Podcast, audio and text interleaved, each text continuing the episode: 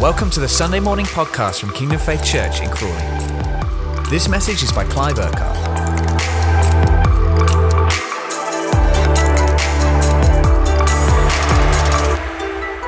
Great to be together today.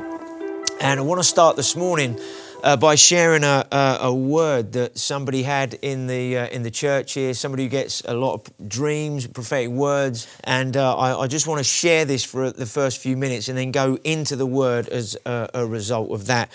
And uh, this lady was on a walk on VE Day last Friday. And uh, as she was walking, God began to speak to her, and she sort of had a bit of an open vision, really, in the context she was in. So I want to read this. This is really, really encouraging and uh, hopefully it's going to just release faith for what God is doing and what He is going to do. So this is what, what, what she, she wrote. I was praying and thanking God for VE Day and all that means for us when I was overwhelmed with almost euphoria about His victory. It really knocked me sideways, and I heard Him say, Victory in Europe over and over. I was walking through a field praising him, and he clearly said, Stop and look. I was at the top looking down over the field and saw in the Spirit a huge army. At the front was Jesus seated high on a white horse, and he was holding his standard or battle flag. And I saw it was blood red and dripping. It is indeed the blood that is the ultimate victory and leads the way. It's the first thing that we confront the enemy with. Behind him, I saw three male riders on horses, and I instinctively knew it was Moses, Abraham, and David.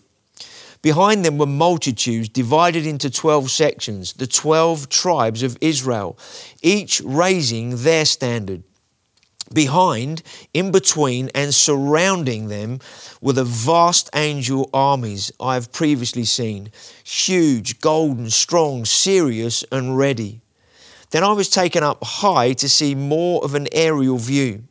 I could see this uh, huge army was slowly, victoriously making their way all over Europe. As they passed over a nation, that golden anointing oil was left behind cleansing. The army was not rushing into battle. This army were on a victory parade.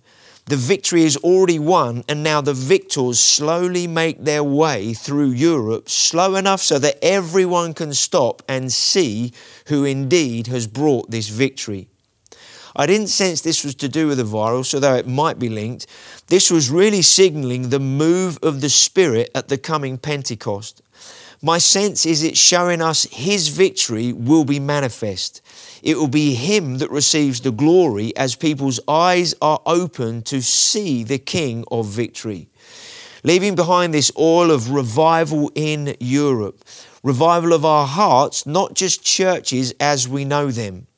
It's left me with this huge knowing in His victory victory over death, and victory in death, victory in every area, and it's coming soon.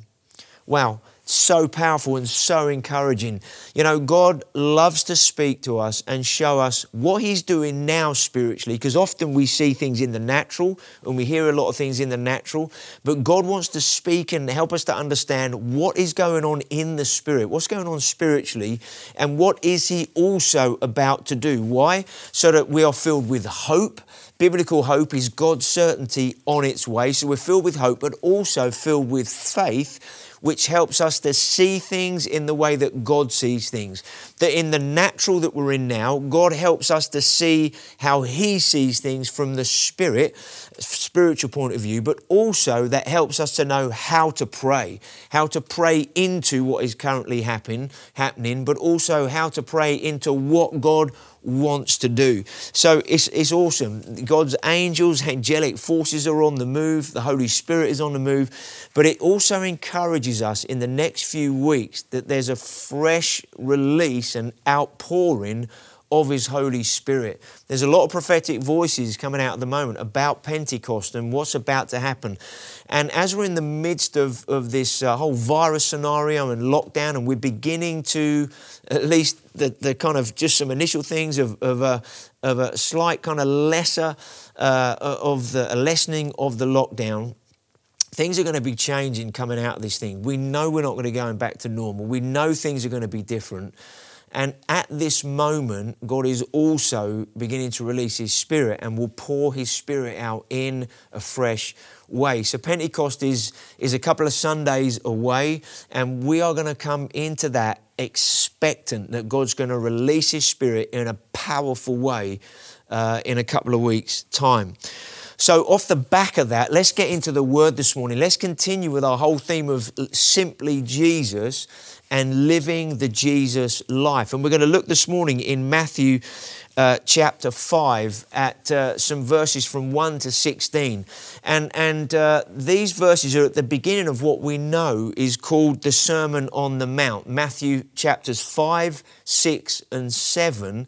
Jesus gives a, a brilliant teaching in these few chapters. And what he does is he, he's talking about the kingdom life that he is that he came to bring and the kingdom life that people can now be part of and live in their lives. And Jesus in these chapters uh, really speaks right in the mid, into the midst of a religious culture where the religious leaders of the day were basically saying it's all about the outward, it's all about what you do, the outward appearance. Doesn't matter what the inside's like as long as the outward looks right. And Jesus came, and what did he do? He addressed the issue of the human heart. He began to speak beyond the facade, beyond the outward, and he began to speak into the heart of people's lives. Why? Because God was wanting to come to bring his kingdom so that his kingdom life could, would come on the inside of people. And this is what Jesus came to, to speak about to show how to live this kingdom life and what was possible for people to receive and come into themselves. Jesus wanted to blow all the religious uh, uh, kind of lifestyle that the, the religious leaders, he came to blow that away and he said, No, you can have a real relationship with the real living God, and I've come to show you who he is and what it's like to know him. And so let's unpack these first few verses of Matthew chapter 5 today because we're going to talk about this kingdom that Jesus came to, to give, this kingdom life that he came to give. And what is that kingdom life? It's the Jesus life. And in these first few verses of chapter 5, he gives us a synopsis, a summary of the whole of the teaching of these few chapters and shows us really in a brilliant way what does it mean to live this life of salvation to live as a disciple of Jesus or a disciple of the kingdom. And what does this mean to live the Jesus life, the kingdom life? Now, when Jesus speaks, he always speaks into the now of our lives so that what he says is relevant today. So, when he speaks often to the disciples, what is he actually doing? He's speaking into the now of their lives, but he was actually preparing them for a day that was going to come where he was going to be leaving them and he was then going to send the Holy Spirit so that then they could live the life that he had called them to. And that's what Jesus is, doing at the moment. He's speaking to us about, in the midst of whatever's going on now, how do we live the Jesus life? How do we live this kingdom life? And how is He preparing us for a fresh release of the Holy Spirit, Pentecost, in a few weeks' time? So there's a fresh release for everything He wants to do in a completely new way, with a new release of His life and power to accomplish all of the, what is ahead of us. How many of you believe that? He empowers us ready to face all this coming our way in a way, as we've heard from that, that prophetic dream and word, in a victorious way, full of faith and full of expectation. Amen. Amen. I don't know if you feel there's a bit of rush and a bit of hurry in terms of what's on my heart, but coming with, but not in a place of rush or hurry. It's like there's an urgency in God's heart for us to live and to move in the things, but without trying to run it at our own pace and own things. So here we go Matthew chapter 5. What's the context? Jesus has begun his ministry.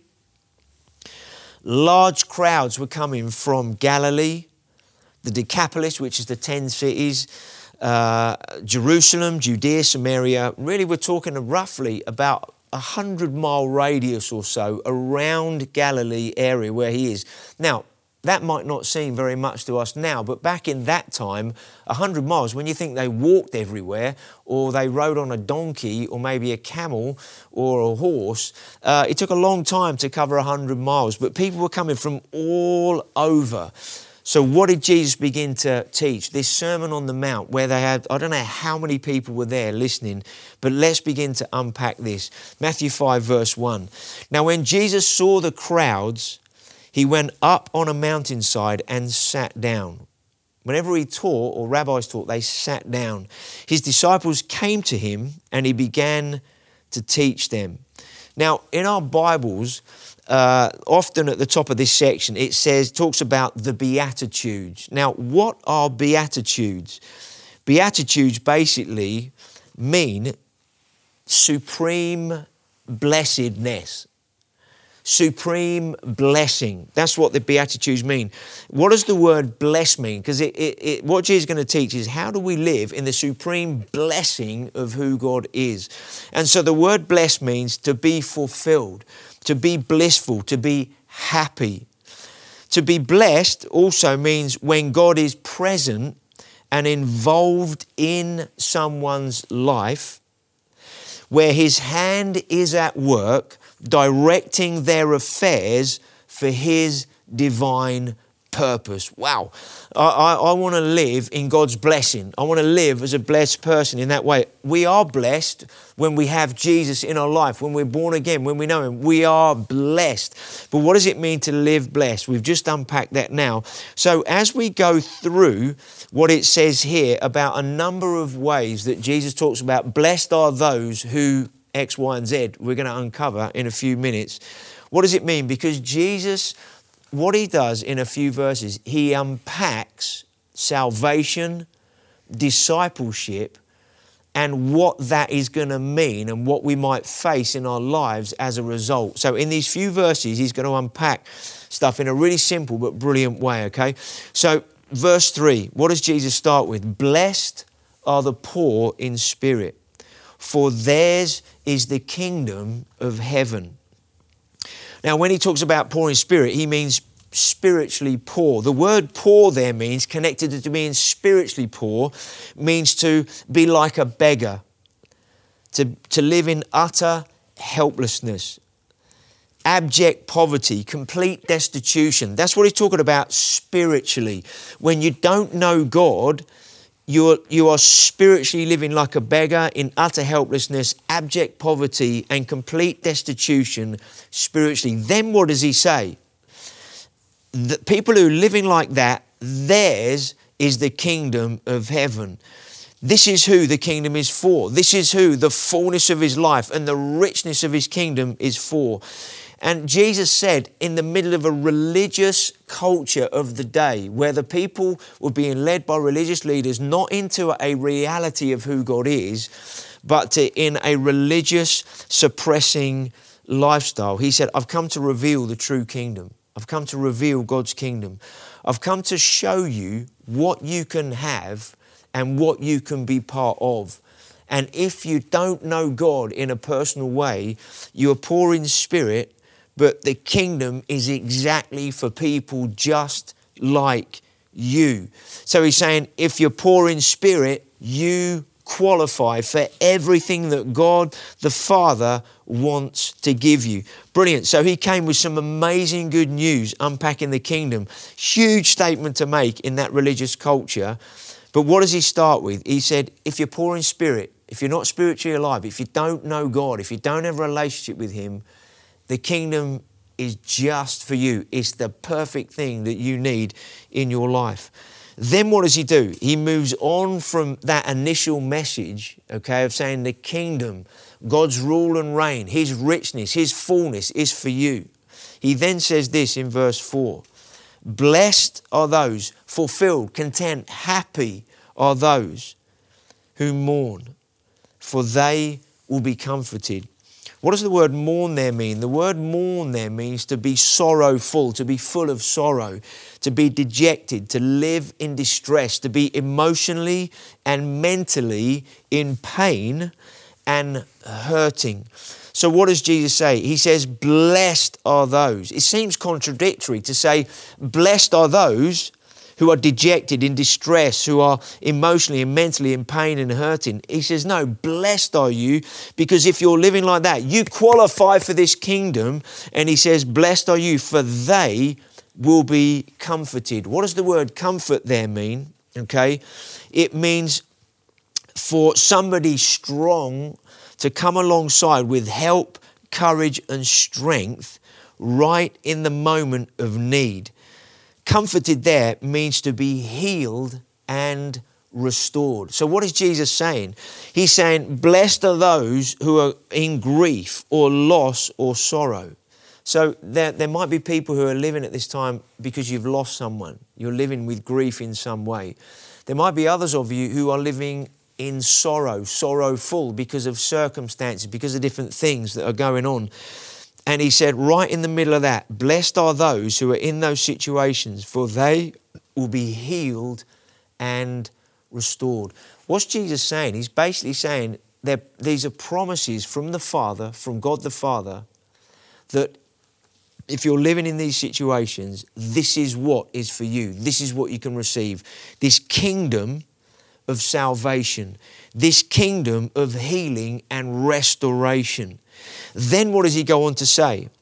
In verse 5 Blessed are the meek, for they will inherit the earth. Now, what does the word meek there mean? Often we think the word meek, it sounds weak, doesn't it? It sounds a bit insipid. It doesn't sound particularly strong. But actually, the word meek there means someone who does not have an exalted opinion of themselves. The word meek actually means strength that is brought under control. It means someone who has submitted themselves, who is in humility, not wanting their own way. So, what is Jesus saying here? Blessed are those who don't have a high and exalted opinion of themselves. Blessed are those who are submitting and living in humility, for they will inherit the earth. Wow, what does that mean? Well, the word inherit means when you inherit something, you become an heir. When you inherit something, you come into, you obtain the fullness of whatever you're being given as an inheritance. To do with God's kingdom, the inheritance here is to do with sonship. It's here, those who are meek, those who are humble, those who are not highly exalting themselves, they will inherit. They will come into a sonship. They will come into an inheritance of what? Of all the earth. So, what does it mean? It means believers can rule and reign on earth. So, no matter what is going on in the earth or on the earth, we can still rule and reign and have victory over it in the situation, in the circumstances. So, what does it mean? An inheritance of the earth. It means the fullness of his life right now on earth, in the midst of negativity, in the midst of challenge. We can live in the fullness of who we are in Christ, but it also means an inheritance of the new heaven and earth that is to also come. Okay, so we not only have victory now, but we have victory and inheritance in the age that is to come. So the other side of death, the other side of when Jesus returns and when there's a new heaven and a new earth, we're going to live with Him in that victory then in the new heaven and the new earth. Okay, so there's a kind of double meaning there. But what it does mean for us right now is that heirs of the kingdom of God now on earth, we can live in the fullness of His life the abundance of his life. So we see here Jesus is beginning to unfold a story. He starts with, I've come with a kingdom, a kingdom that you can have, you can inherit, you can receive. If you are spiritually poor, this kingdom is for you. If you are living in sorrow and mourning and distress, this kingdom is for you. This kingdom of salvation, this kingdom of healing, this kingdom of restoration. And as you come into this kingdom, this kingdom life, and you begin to live a life that is meek, a life that is not about highly exalting yourself, it's, it's a life of humility, then you come into living this life of inheritance, this life of victory, this life of overcoming right now on the earth as you live day by day It's brilliant in terms of what Jesus is teaching and showing these guys. Then where does he go from there? You've come, you come into this life of the kingdom, you come into this victorious life that you can now live. Then what does it say? Verse 6 of chapter 5 Blessed, so happy, fulfilled, living in the way that God is working in your life. Blessed are those who hunger and thirst for righteousness, for they will be filled. There's a few different words in here. Let's have a look. We look we've already looked at the word blessed, but what does it mean, hunger and long? It means desire, appetite. Hunger is something that you have a desire for, an appetite for, something you go after, something you long for, something you want. And so it says, Blessed are those who hunger, desire, have an appetite for, and are going after and thirst you, you, when you have a thirst you want to you want that thirst to be quenched. You want to drink of something that's going to quench that thirst. And what is what is jesus saying here? Those that hunger have an appetite. Those who drink those who go after righteousness what is that? Righteousness is the is god's life in us being expressed through us so that what is wrong becomes right. The things that are out there, so that God's righteousness, God's justice is outworked in us and around us. So we want to live the right thing in the right way. We want to live God's way and uh, His nature and character being expressed through us in the way that He wants it to. So when we live in that way, what does, again, God's promise say here? They will be filled. They were filled with what? They'll be filled with God, filled with His life, filled with His desires, filled with His longings, filled with His ways, with His righteousness. What does that mean? There's going to be an overflowing life that flows out of us. I just want to read Isaiah 55, verses 1 and 2, because it kind of sums up what Jesus is saying here. Let's have a look at Isaiah 55, 1 and 2. It says here, Come, all who are thirsty Come to the waters. This is talking about the beginning of what he was teaching. Come to, into this salvation. Come into the salvation of the kingdom. Come into this kingdom life. Come, all who are thirsty. Come to the waters, his living water. And you who have no money, come buy and eat. Come buy wine and milk without money and without cost. What's he talking? He's not talking about physical money. He's talking about spiritual. Those that you, you, have, you have nothing to give to God. We come with nothing. But come with the nothing of who you are, and God's going to give us everything of who He is. Come buy wine and milk without money and without cost. Verse 2 Why spend money on what is not bread? Why spend your life on what's going to have no spiritual, eternal consequences? Why spend your life on something that's going to have no fruit and your labor on what does not satisfy?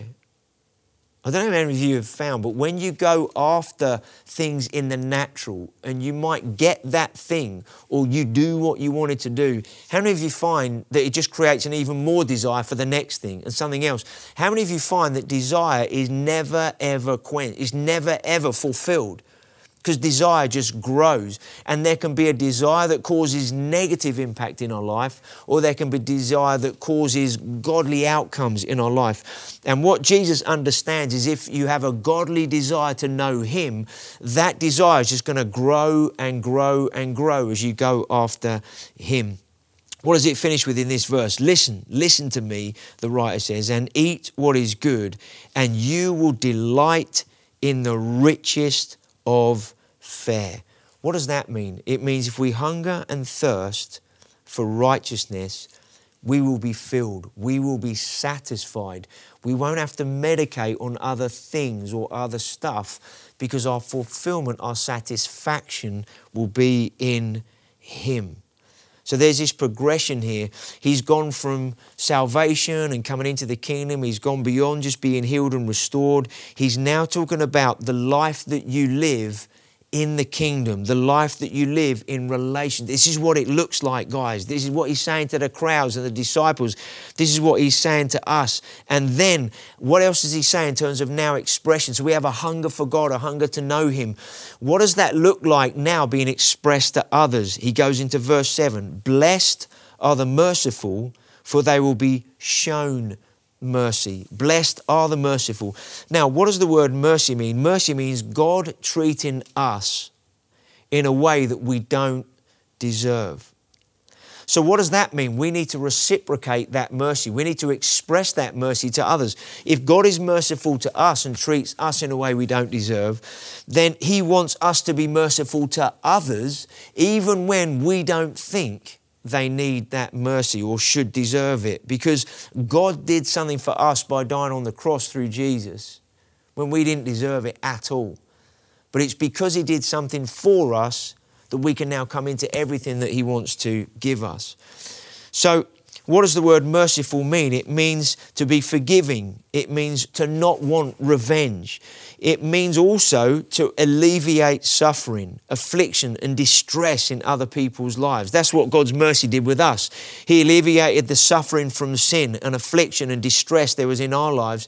And now, because God has shown us His mercy, and He says, Blessed are the merciful, for they will be shown mercy. So, as we are merciful to others, and practically we express that to others, He says, then we will be shown mercy, that we receive and live in the good of His mercy. So, because He's shown us His mercy, we can express that life to others, okay? Then what else does it say? Verse 8 Blessed are the pure in heart, now, the word heart there means heart mind. It means really the seat of who you are, the seat of your desires, the seat of your affections and passions and everything that goes on within you. He says, Blessed are those who are pure in heart, for they will see God. The word see there means not just visually, oh, I'm going to see God and that's going to be amazing. It means there to know God experientially that's what it means. Blessed are those who, at the seat of their lives, the very essence of their being now, because they've come into a relationship with God, His salvation is real, His healing and restoration is real. We're beginning to live in the good of this life that He's called us to, to live this blessed life, this Jesus life. It then says, okay, at the seat of our lives, blessed are those who are pure in heart those who are not living a surface level facade life, but those who inwardly, the motive and the desire and the thoughts of the heart and the mind, the life inwardly, is after Him. I want to be like Jesus. I want to live this Jesus life. I want to know God.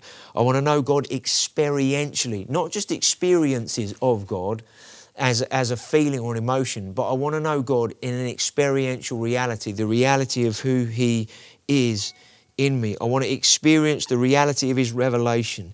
The word see God here means to be exposed to Him, to encounter Him, uh, to witness Him firsthand and experience Him and be in His presence.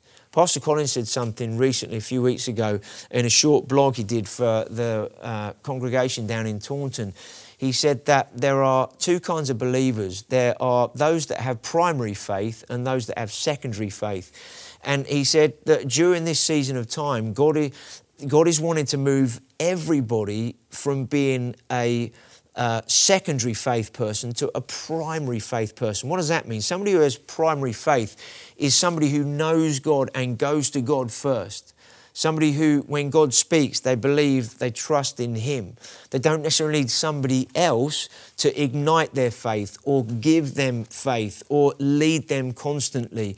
Uh, God wants us to be primary faith believers, especially in this time where whatever's going on, we go to God first. We say, Father, what are you saying? My trust is in you. I want to be a primary faith person. I don't want to be a secondary faith person or believer where I'm reliant on someone else's faith to be in faith. No, I want to be a primary faith person. And this is what Jesus is speaking about here.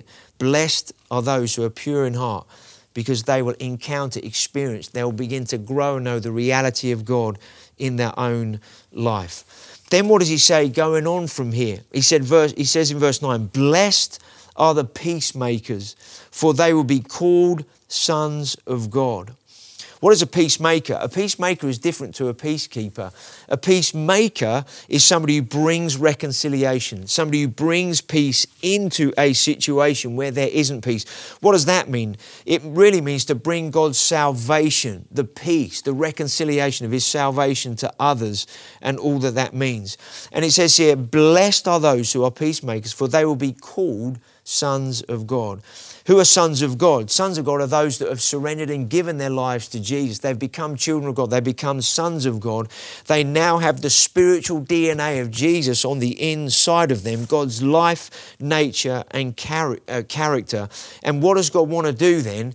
As, as Jesus is speaking in this unfolding message that he's bringing about, what does it mean to live a blessed life? What does it look like to live blessed?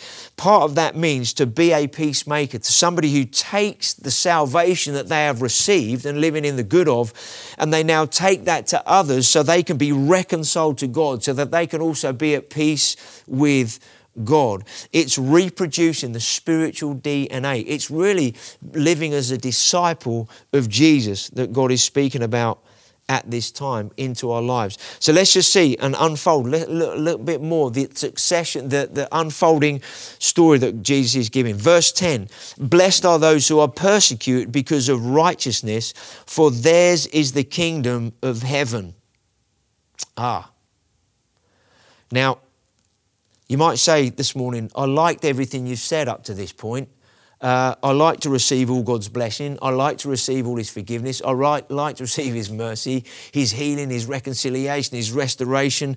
I love to encounter Him and see Him and meet with Him. And oh, that's the kind of Christianity that I love. I love that. I love that. Tell me more about that. Now, Jesus goes on another step because He's saying, hey, guys, there's a maturing, there's a deepening there's something more to live in this kingdom life than just being on the receiving end of all of God's goodness in the way that I've been explaining to you so far. This is what Jesus is saying to the crowd. He then says, There's some other realities to living this life as well. What does he say? Blessed are those who are persecuted because of righteousness, for theirs is the kingdom of heaven. Wow. He's saying, those who are living this righteous life, you will be persecuted. You're going to face some stuff that in the natural you might not like, that might not be easy. But when you face that, what Jesus is saying is, know that you are blessed. I am with you in the midst of that. I'm working out my plans and my purposes all the way in the middle of all of that. So, what's he basically saying? When you live the righteous life, you are living the right thing, you are doing the right thing, but there might be some opposition that comes your way. But the, the life that you have can never, ever be stolen. So, what's Jesus doing? He's preparing people, He's letting them know hey, there's this kingdom life. And sometimes when you live the kingdom life, there's things that happen around you that don't necessarily go according to the way you would like them to or the way you even think they should. But in the midst of challenge, opposition, and even persecution, you are blessed. Continue to live the kingdom life. Continue to live in my righteousness. Okay? So, so important. This is Jesus speaking about spiritual character and strength in our lives. Then where does he go from here? Verse 11 Blessed are those when people insult you. So he doesn't say, Blessed are you if people. He says, When people. So when we live this life that God has called us to, sometimes you're going to get insulted. Sometimes you're going to, you're going to get persecuted. And people are going to say false things. Let's read the verse. Blessed are you when people insult you, persecute, and falsely say all kinds of evil against you because of me. What does he say? In the midst of persecution, in the, whatever, you're blessed. You're blessed. You're blessed. What does he say our response should be? Verse 12 Rejoice and be glad because great is your reward in heaven. For in the same way they persecuted the prophets who were uh, before you. So, what's Jesus saying? He's saying, hey, if you're going to walk with me, if you're going to live this kingdom life, if you're going to love, be merciful, if you're going to be a peacemaker, if you're going to live a life that is beyond your own life, you're going to face opposition. The enemy, the devil, does not like that. The spirit of this age does not like that. It will come against you. But in the midst of that, what's Jesus saying? Rejoice, be glad, rejoice in all circumstances, give thanks to God uh, in, in every circumstances, for this is His will in Christ Jesus. He's basically saying, hey guys, if you live the kingdom life, you are blessed. But in that blessing, there might be some challenges. There might be some stuff that you're going to have to face. And then, just to finish, what did he then say? Hey guys, this kingdom life isn't just a personal blessing where you live in a lovey dovey thing with Jesus and all of that. No, this kingdom life has got to advance. It's got to be expressed. It's got to be seen because there are so many people that don't know about this kingdom life at this point. So, what does he then say? This kingdom life is and what it means in people's lives. He sums it up and he says, What does this mean? He says, If you live this kingdom life, you become the salt of the earth. You become the flavor, the saltiness that people need in their lives to discover. But then he says, But if the salt loses its saltiness, how can it be made salty again? It's no longer good for anything except to be thrown out and trampled underfoot. But then he says in verse 14, What does this kingdom life mean? You are the light of the world, a town built on a hill, or a city built on a hill that cannot be hidden. What else does it mean? People don't light a lamp and put it under a bowl. Instead, they put it on its stand and it gives light to everyone in the house. In the same way, let your light shine before others, that they may see your good deeds and glorify your Father in heaven. What's Jesus saying right at the end there? In a religious culture that just said it's all about the outward actions, his message is no, this is about the heart.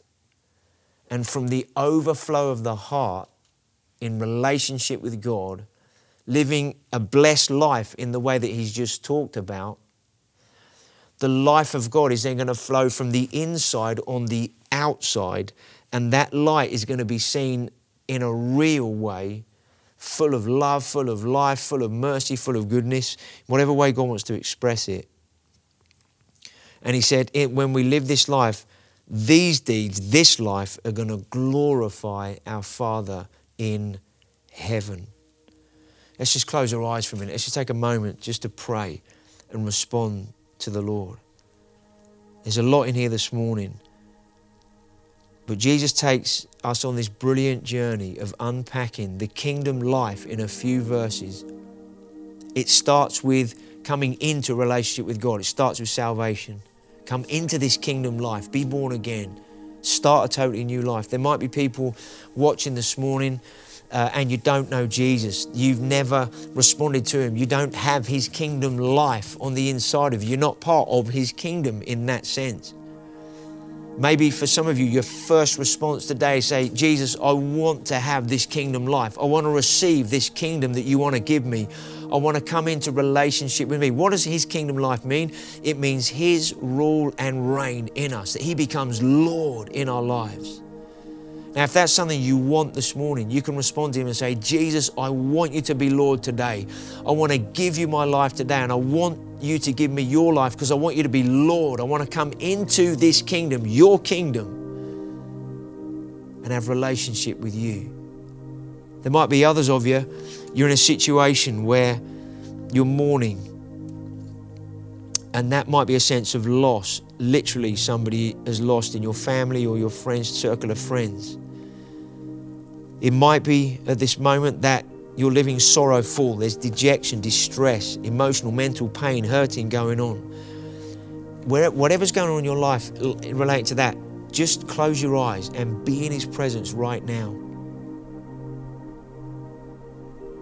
And literally just give all of those things to Him the distress, the dejection, the pain, the hurt. Say, Father, I, I, I give it to you. I let it go. I put it in your hands. And now just thank Him in this moment, right now, that He comes upon you, He comes in you. And He begins to deal with that sorrow. He begins to heal brokenheartedness. He begins to deal with the distress and the stress and the pain. Father, I thank you for the release of your spirit right now, bringing healing emotionally, mentally, right now, by your spirit into people's lives. Thank you, Lord. Just continue to receive as we continue to pray. Just be in a place of receiving. You don't have to try and do anything. As you give stuff to Him, He then comes and does only what He can do. Just keep receiving. Then it talks about the meek. Maybe some of us just need to de exalt ourselves this morning. Somebody who's meek does not exalt an opinion of themselves above everybody else or above everything else. Maybe some just need to say, Father, I ask you to forgive me for pride or arrogance. I want to just submit myself afresh. I don't want to exalt myself, but I want to humble myself afresh this morning. I want to live in that full inheritance of who I am as a son. I don't want to be wielding anything in my own life outside of who you are outside of that sonship. So I just want to bring myself afresh under your lordship. Maybe others of you in the next verse hunger and thirst after righteousness. Maybe just bring yourself before the Lord and say, Father, I want to set myself in a fresh way to hunger and thirst, that you become my satisfaction. I want to live filled and overflowing with who you are. So I thank you, Jesus. I want to set my face to go after you in a fresh way, your righteousness.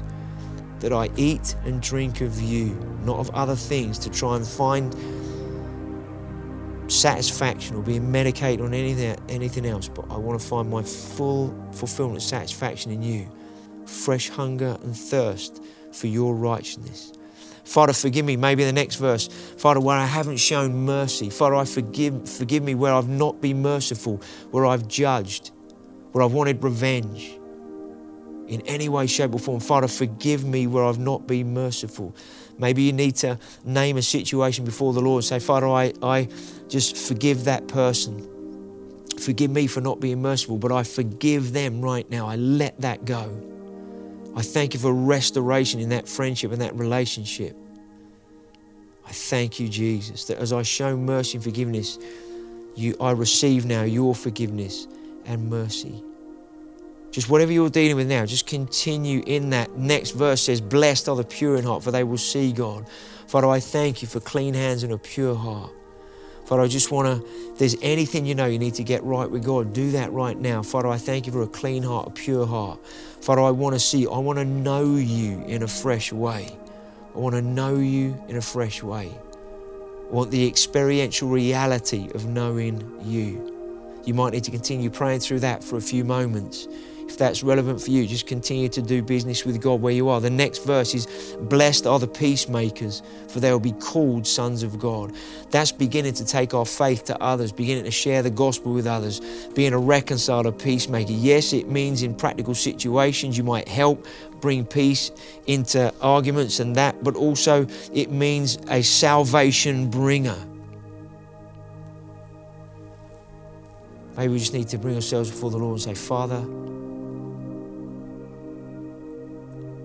Where there's barrenness in sharing the gospel, I ask you to forgive me, first of all, for not taking opportunities where I could have done. Father, I want to be a peacemaker. We're going to be running Alpha online from the beginning of June. And this is a great opportunity to be thinking and praying and then, and then inviting friends online for Alpha. The lockdown is going to be going on for a little while longer. We've got a great opportunity we can have more information after, uh, after the message in a few moments. But you can be praying into that great opportunity. Why? Because we want to be sons of God. What do sons do? Sons reproduce the DNA in them. And we want to reproduce the spiritual DNA of God's life in us. So, Father, we thank you. Instead of barrenness, we're going to begin to give birth. We're going to see others come to know you as a result. We thank you, Lord. And the last couple of things blessed are those who are persecuted because of righteousness, blessed are those when you are insulted. Maybe some of you just need to say, Father, where I have been persecuted or others have come against me and I've, I've taken an attitude and I've taken umbrance and offense, I let that go right now. Father, in the midst of that, along for all of us, Father, prepare us for where there may be days ahead, where there is more or greater opposition or challenge, where there might be persecution much more directly towards Christianity and the church. Maybe we think, oh, that won't happen in the UK. We're a sort of backdrop Christian country. Who knows? But we want to be ready. Because Jesus says, when you're persecuted, when others insult you. So, Jesus, I want to live ready, I want to be ready in the way that you want me to. Uh, so, in the midst of that, I choose to rejoice and be glad. Thank you, Jesus. You call us to be salt and light within our homes, salt and light to our friends and neighbours at this time, salt and light to those that we interact with, Zoom, Zooming in our small groups, or we communicate within Facebook to friends and colleagues and whoever they are. So, Father, we thank you for your life being released through us. In your mighty name, we praise you. We thank you, Jesus. And Jesus, I thank you that you t- you've taken us on this, this kingdom life journey this morning. And that you prepare us for the, in these coming few weeks for this release of your spirit and, on Pentecost. Release your spirit when the gospel is going to accelerate in a fresh way. The gospel of your kingdom is going to go out in an accelerated way. We praise your mighty, wonderful name. And everybody said, Amen, Amen. Thank you, Lord. Be really, really blessed, guys. Have a great week. Uh, bless you. Thank you for listening to this Kingdom Faith podcast. We trust it's been an encouragement to you. For more information and resources from Kingdom Faith and our other audio and video podcasts, please visit www.kingdomfaith.com.